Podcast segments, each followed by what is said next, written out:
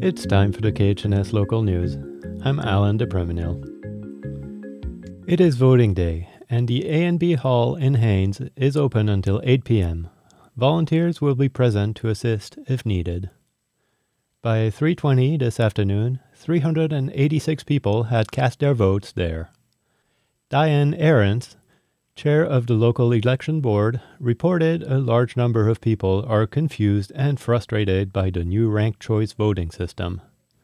They just want to vote like they always have, and they don't realize they can do that with this system, she says. Once the polls close, Ahrens expects to stay another couple hours to count the ballots. Only a preliminary result will be available tonight for races in which no candidate exceeds 50% of the votes. Unofficial results before November 23rd will only include first choices.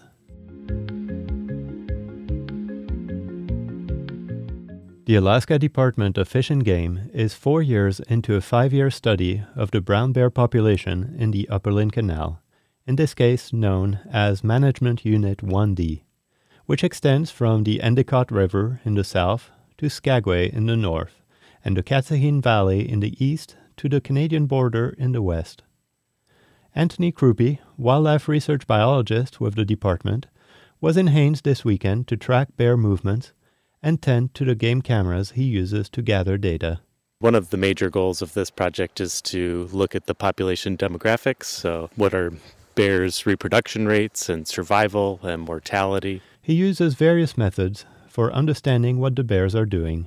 The primary way that we've been collecting data for the last few years is to mark a sample of the population with radio collars and ear tags so that they retain their marks. And then from that, we were able to get a good idea on where bears were traveling. The collars are a thick belt with a battery pack, a GPS, a radio transmitter, and a temperature sensor. They release automatically at a set date, 1 or 2 years after being placed on the bear. It's very interesting to learn about the locations of bears because we're able to identify some of the key habitats and the resources that are important for bears. To place a collar on a bear, the researchers first approach them on foot or by helicopter. Sometimes the bears are snared. The crew then uses tranquilizer darts. And then we have about an hour process of taking measurements on the bear. We find out their age, we weigh them, we measure their total length, their girth, their skull size. From a lot of these things, we're able to look at the bear's health and condition. Another method they use to learn about the population is to place barbed wire at strategic locations with the hope that passing bears will brush against it and hair will get tangled in the barbs. Last year, 5 pounds of hair were collected this way.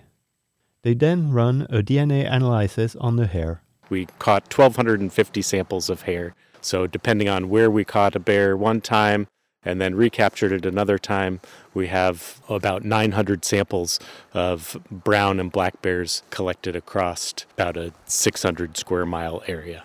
All this allows Crupi to see individual bears' movements. Some movements are impressive.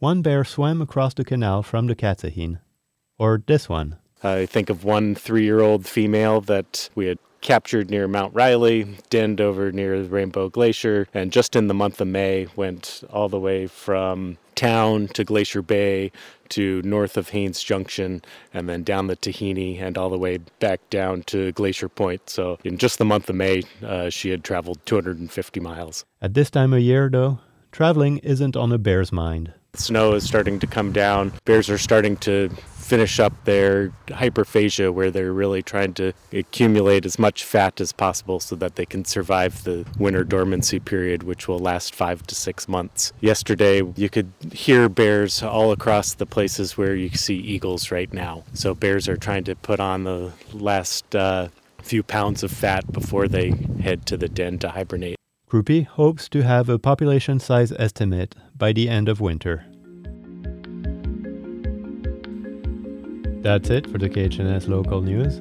I'm Alan DePreminil. You can find these stories and learn how to access the KHNS News as a podcast at khns.org/news. This is KHNS, Haines, Skagway, and Clockwan.